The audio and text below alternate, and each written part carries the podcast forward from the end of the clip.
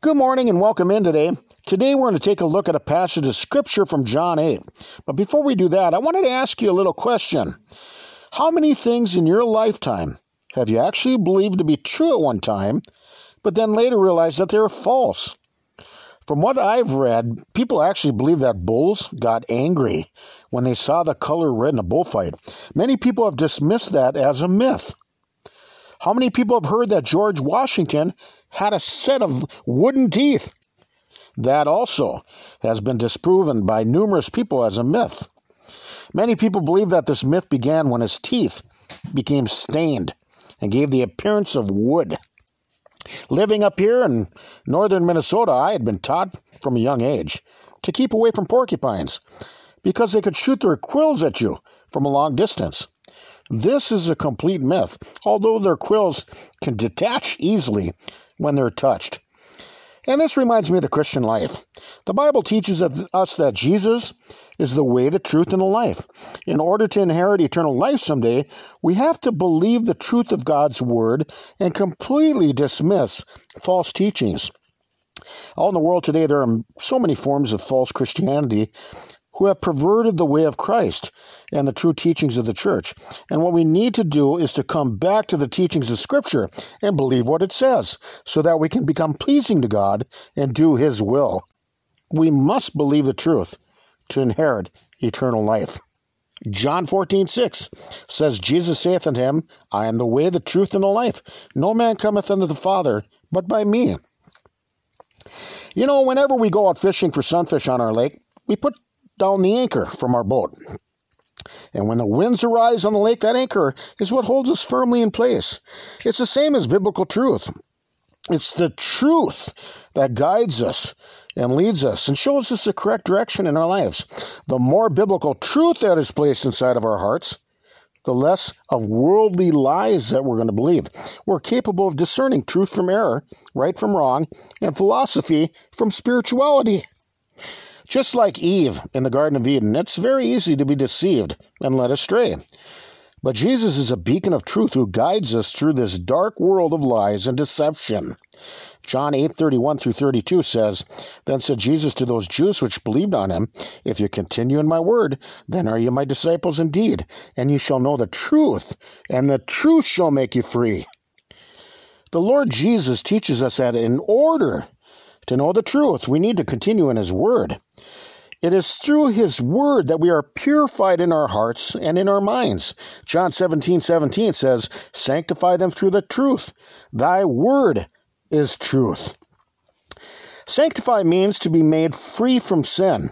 In order for that to happen, you must first believe God's Word. John 15 3 says, Now ye are clean through the Word which I have spoken unto you. It is by God's Word that we are purified and cleansed from our sinful condition. Look at 2 Timothy 3:16 it says, all scripture is given by inspiration of God and is profitable for doctrine, for reproof, for correction, for instruction in righteousness.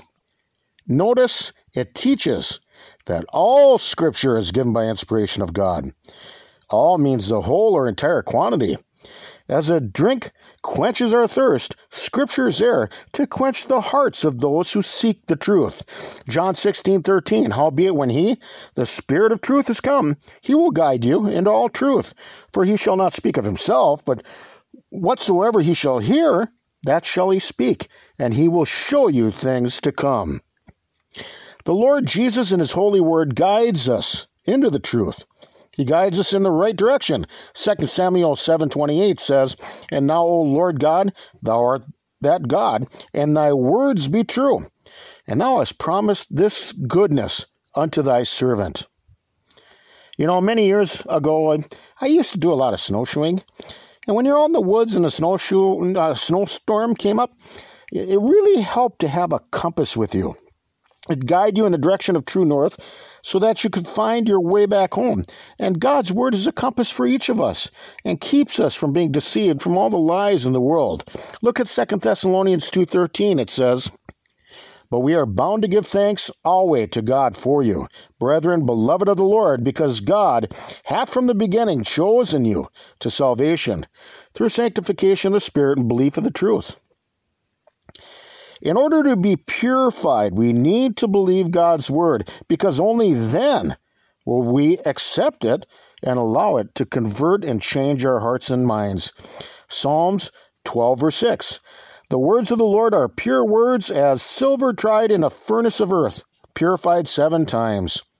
Ephesians 4:21 If so be that ye have heard him and have been taught by him as the truth is in Jesus. Ephesians 5:26 that he might sanctify and cleanse it with the washing of water by the word.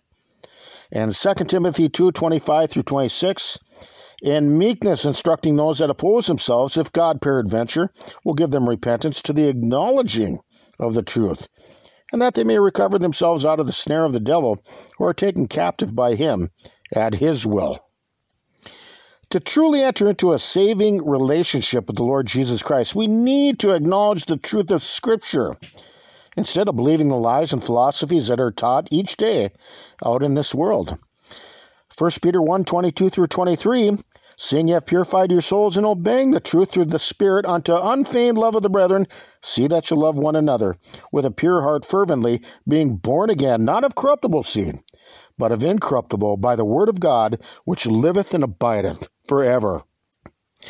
We are born again through believing the truth of God's word. So today I ask you, do you believe in what it teaches? Or do you continue to believe the myths and the false teachings of this world? Like me, have you learned the lesson of the porcupine? Let's think about these things for right now. We can be found on your web browser by Google searching TLK JBC, where you can find our diaries distributed through various platforms such as Amazon, Spotify, or Google Podcasts. We're not associated nor affiliated with any other religious groups.